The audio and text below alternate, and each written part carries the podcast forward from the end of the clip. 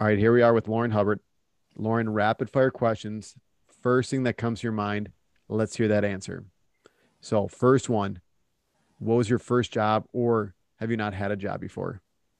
Um, I coach a golf camp in the summer. Wonderful. What about your favorite movie? McFarland, USA. All right. Favorite food? Pizza. Wonderful. And that's another question I got on here. We'll just do it right now. Ranch with pizza or no ranch with pizza? No ranch. And do you eat the crust or do you throw the crust away? I throw the crust. You throw the crust. Okay, Yeah. interesting. All right. Favorite musical artist?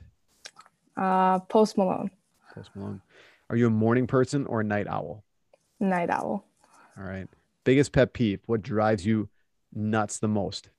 People chew with their mouth open. That is like the most common answer that everyone says that one. All right. You have all the money in the world and you could go anywhere you want. Where would it be? Bora Bora. Okay. Uh, next one. You eat dinner with anybody in any time of history. Who would it be? Abraham Lincoln. Wonderful. Yeah. We had, I had someone from, God, what, what did she say the other day? BTS or something, One Direction or something. I can't even remember. So I like Abraham Lincoln better than that answer. That's good. All right. Favorite professional athlete. TJ Oshie. Okay. If you were president of the United States, what is the first thing you're going to do your first day in office?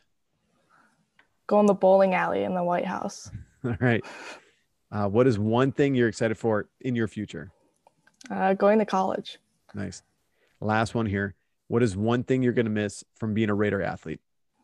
Mm, the community. Wonderful. Thank you, Lauren.